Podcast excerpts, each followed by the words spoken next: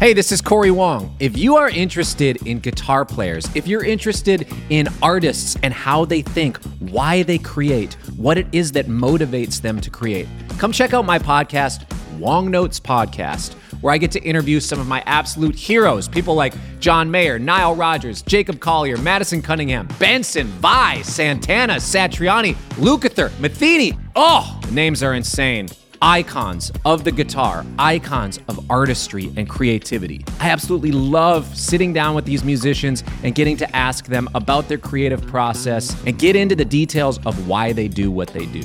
Check it out, Wong Notes. Listen now wherever you get podcasts.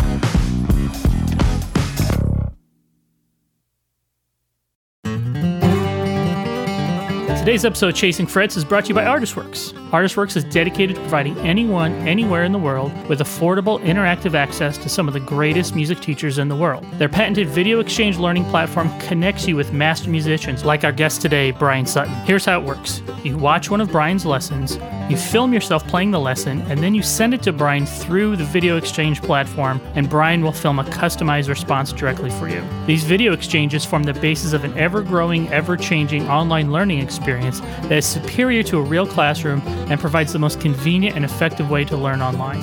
So if you want to take your playing to the next level, use promo code PGAW20. That's PGAW20 to save 20% on lessons. This offer expires July 20th, 2020.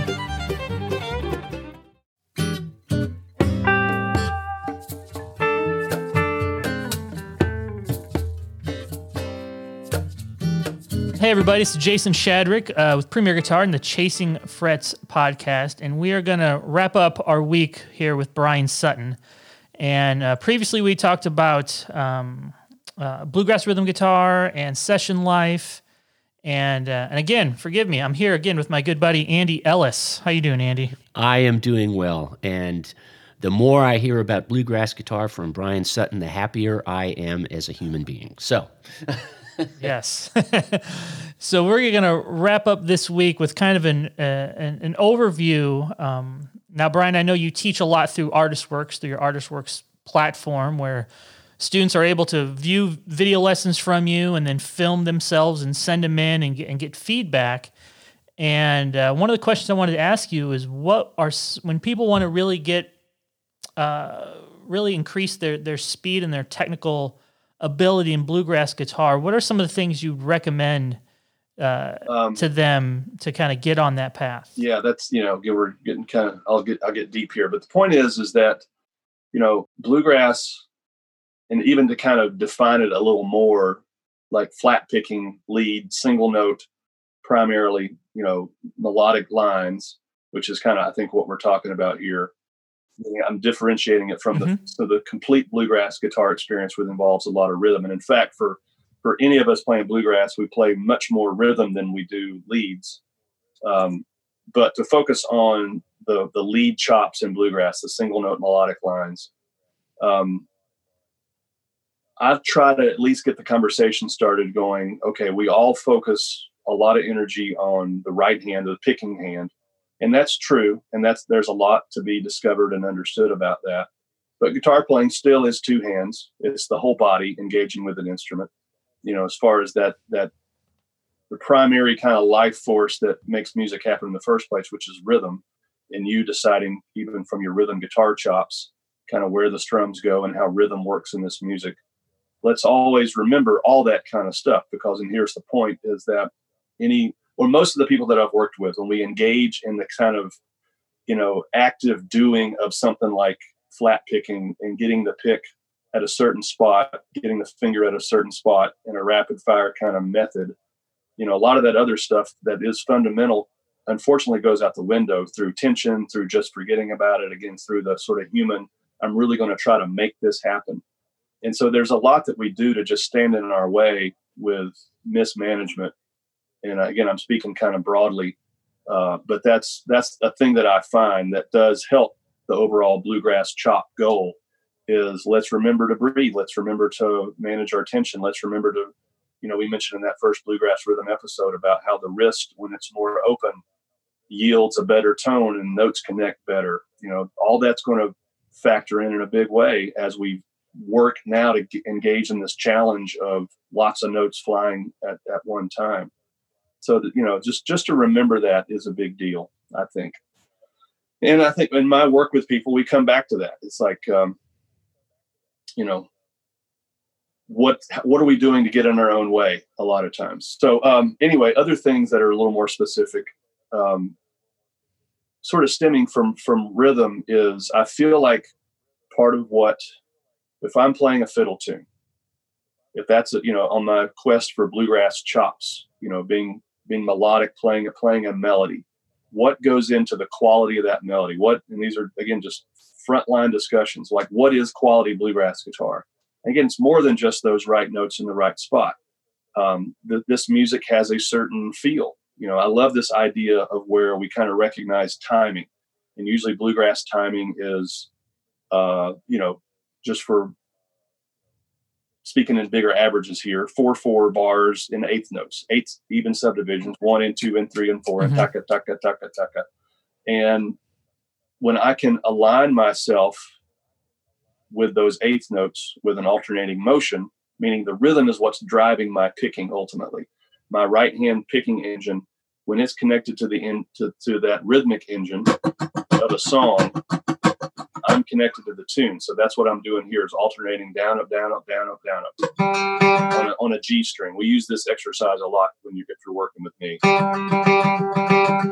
Although that's not the challenge of a song, it can give us a huge kind of glimpse into what quality can feel like. So again, it's not just the fact that I'm playing G notes, but I am engaged in this idea of what a bar is, what rhythm is for those G notes, one and two and three and four and down, up, down, up, down, up, down. And the cool thing that we start getting into, even with these G notes in a row, is the fact that rhythm and tone really are the same thing. It's a cause and effect that once we get into this continuous action that is flat picking, they are feeding each other. So, how I move, the quality of my motion directly affects what you are hearing, what I'm hearing right now. So, if I'm able to do this, I'm hearing a certain characteristic with regards to those notes. And hopefully, they're resonant, full sounding, and connected. And the reason they're able, I'm able to mm-hmm. do that is because I'm managing my tension. And back to that first statement, am I breathing? Am I standing in my own way and kind of trying to force these notes to happen. It, it gets into that, you know, the full body listening and and the, the, the trickiness of forcing versus allowing. But tension immediately takes the the audible quality of that and turns it into this.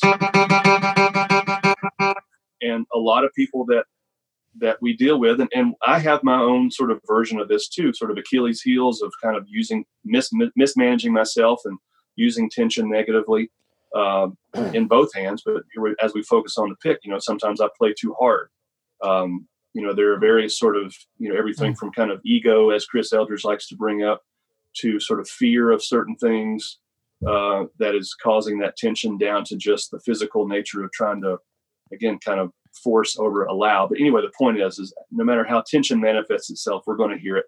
So if I can even just with a string of G notes at a manageable tempo, create create um, a sustained effect, then that's moving me in the right direction. Because again, that's, that's not the challenge of a song.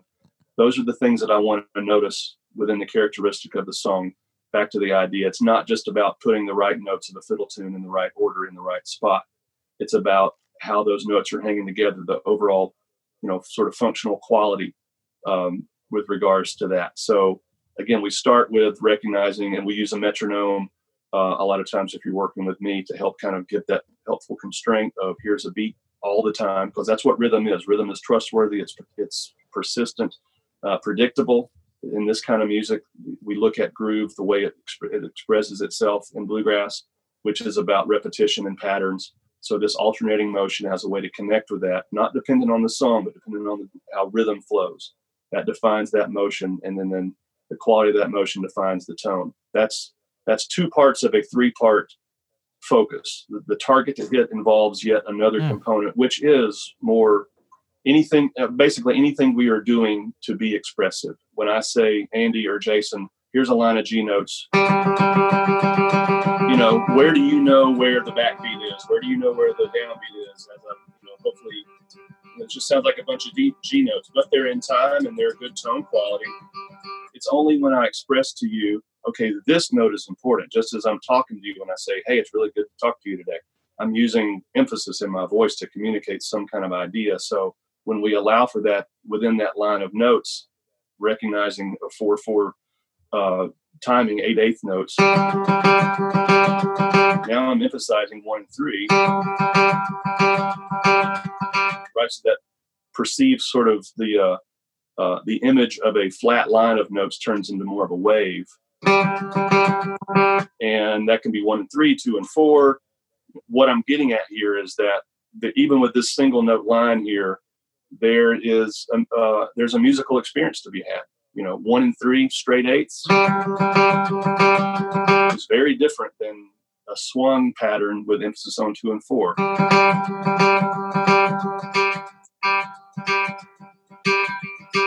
not changing the tempo, not changing the amount of notes that I'm playing per bar, but the musical experience is decidedly different.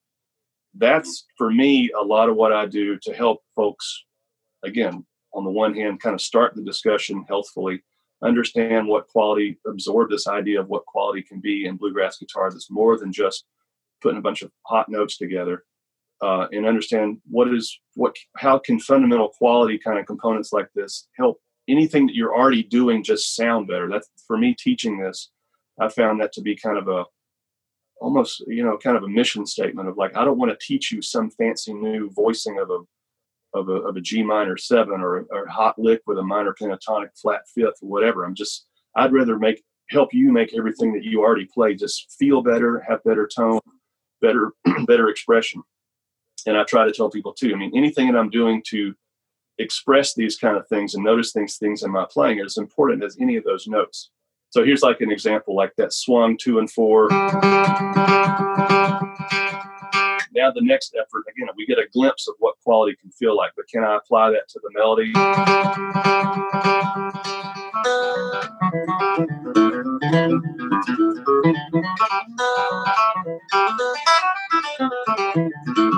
right I, I achieved a certain goal there because you could hear the notes of that fiddle tune Blackberry blossom but you could also feel the groove in my playing because I was committed to that and settled within that. The notes hung together as uh, as kind of a more of a line than just individual little dots, right?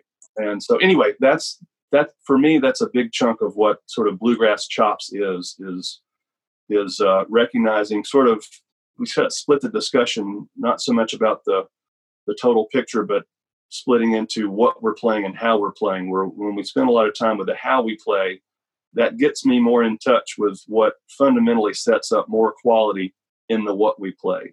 So that's tone and groove and being expressive to the point of now what's open to and, and, more available to us to experience quality in the what we play. That's where we get into the bluegrass chop of, again, I've been kind of more in fiddle tune zone here. Uh, but as I play a potential lead in a bluegrass song, uh, that's where we look at sort of the language of bluegrass. And primarily, most of these tunes are major scale based.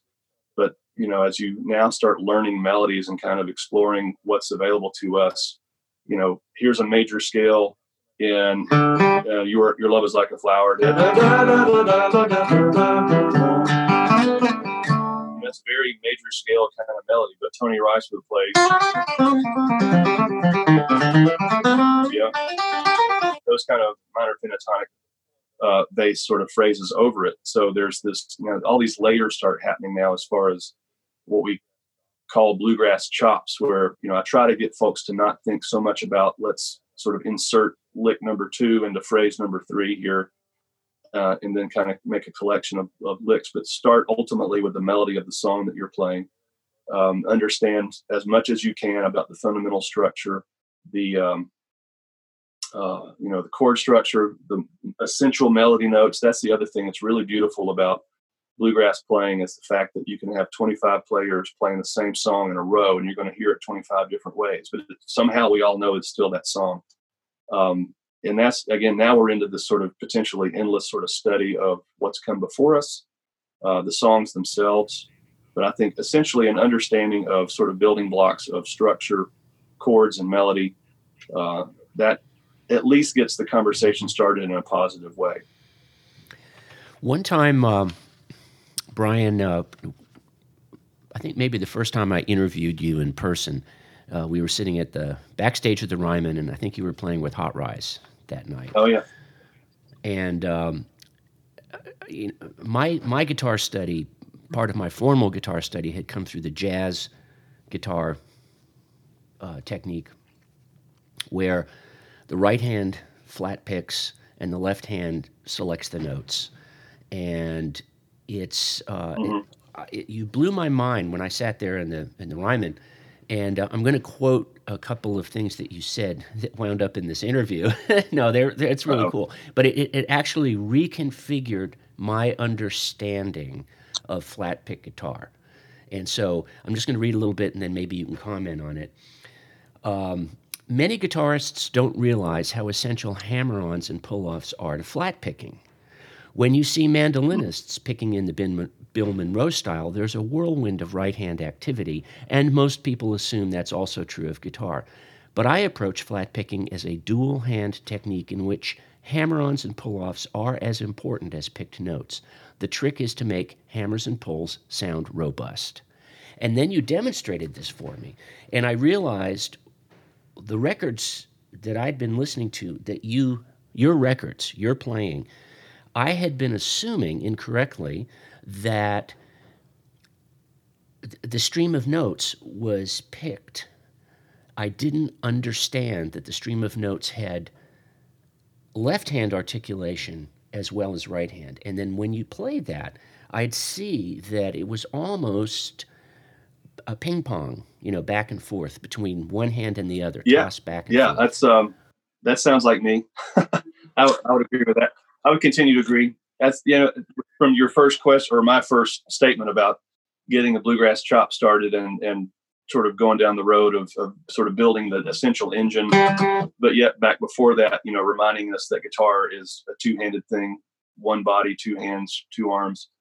Um, ultimately, yes, when I am doing what I do, and I, I do encourage folks to to recognize this as well.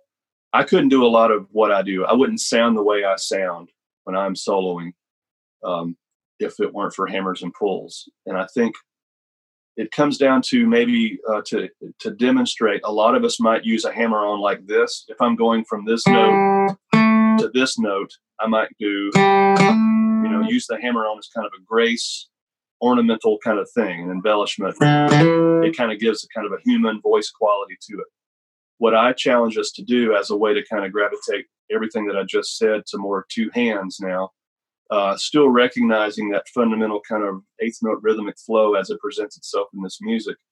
Um, when I say the hammers and pulls being robust, for focusing on how to use the fretting hand more efficiently in sync with the picking hand, it's inviting into that rhythmic flow notes that are created with hammers and pulls or slides.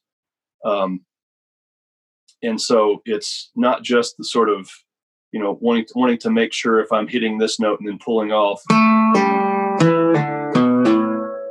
that those pulled notes are as strong as as they potentially can as the pick notes or the hammers being as strong as they can. It's how they flow and how they connect in the overall sense of timing. Part of this whole the whole body here thing is uh, thing here is trying to just be settled. And when I feel both hands in sync rhythmically, then I feel more settled. To the specific nature of hammers and pulls and slides, I would say. Um, I am going from using hammers and pulls just like this. That those are nice elements, but to more of what is the rhythm of the hammer and pull as it exists in a phrase or a melody like uh, like Blackberry Blossom I did a minute ago. Like here's every note being picked.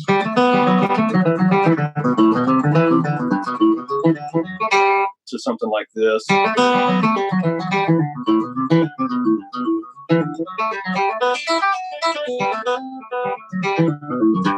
Right. I'm engaged in fundamental swing there, but the timing of all those fretting hand elements, and I know that you're not seeing this right now, but I imagine you could hear that. You could also hear the sort of sonic characteristic of those hammers and pulls. That that's what I really love about it. Is not just the work to try to find that rhythmic sync to really use the hammers and pulls, and they really do create efficiency. The pick is having to work half as much. That's really good when I'm playing fast. Um, so the efficiency factor is huge, but but from like what you might be hearing there is the playing kind of got this other sort of rounded legato kind of characteristic about it. Uh, pick notes are great, you know, the, the clean articulation, pow, pow, pow, pow, pow, pow, pow, pow. Um, but for me, and what I like to hear is this, you know, kind of combination of pick notes and uh, and fretting hand notes that are just fundamentally a little rounder sounding, a little smoother as far as how one connects to the to the other. Um, so that's that's for me. That's like hammers and pulls as as a way to do what I need to do in bluegrass are are vital.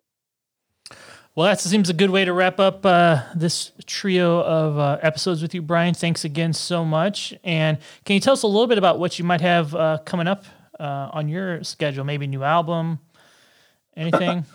Uh, it's funny to try to answer that question right now. There's, uh, well, let me give you another broad answer here. Like, I did a lot of work with Hot Rize or my own projects starting in about 2014 from studio to touring. I was really, really busy up through early 2019, um, about a year ago to now, and um, or a year ago from now. Sorry. Uh, and I chose to take a lot of 2019 off from touring and even thinking about a record because I was kind of burnt out. Um, maybe not even kind of burnt out, but very burnt out. And so it's interesting that all this happened as it's happened because I did sort of spend a lot of this last 2000 bit in 2019 into now just kind of circling the wagons and doing more sessions and teaching more and doing a lot less sort of projects and touring and things like that. And I was using this year to kind of maybe, you know, book a little more and, and had a few things uh, on the uh, on the calendar that have since gone away, at least for now. We'll see what happens in the fall. But to answer your question now, um, there are hopefully still as of maybe late summer into the fall about you know one sort of major festival a month for me to be a part of in some, uh, in some form or another um, there's a new project coming out from Bela Fleck that will be very exciting, I think. And I got to play on some of that, and so there'll be some touring at some point uh, around that. Um, as far as me personally, I'm, I'm still a little bit in wagon circle mode where I've, I've just not given a ton of energy into what the next thing might be for me. Um, mm-hmm. The tricky thing about being in bluegrass is that, you know, well, being a musician in the 21st century for that uh, matter as well, like if I'm making a record, like why? Um, I want to know that it's artfully or artistically kind of driving me somewhere that's that's worthy I'm not sure that I feel that right now. I've, I've, achieved a lot of goals that I set out for myself as a musician, and a, you know, like the last one I did has a whole lot more singing and, and original songs on it, and songwriting, and all this kind of stuff. Um, and not that I reached my goal and I'm done, but I've always sort of had a path of like I knew kind of what the next one was going to be based on what the previous was previous one was. And also when I say kind of tricky as bluegrass, it's like if I'm going to make a record and kind of go out and tour, that's not easy. um, yeah, you can ask anybody that kind of trudges the road in the world of bluegrass. I mean, it's just it's a lot of a lot of breaking even out there. And um, at 47 into this year, I'll be 47, and I, you know, just I got kids that are getting older, and you know, life is even more and more precious than it ever has been. So just you know, just trying to kind of take it all and, in stride and be thoughtful about it, and kind of just not rush the idea of what might be next, but sort of maybe will reveal itself organically. Um, mm-hmm. If there's one good thing about this whole Corona quarantine self isolation time is, you know, I've had the guitar in my hand a lot more just with free time. I mean, again, the power was out this morning. We were talking about that earlier, and just had to, you know, sat down on the couch with the guitar. You know, and I don't do that a whole lot. I'm a guy that's so usually so busy, and I need to be doing something that does involve a guitar in my hand but just to kind of have an aimless, you know, 45 minutes to just explore stuff, that's pretty cool, you know, and it felt nice. And so maybe I'll start writing some songs and, and see what's next. Excellent. All right. Thanks again, Andy. Thanks again, Bryan. And we'll talk to everybody later. All right. Adios.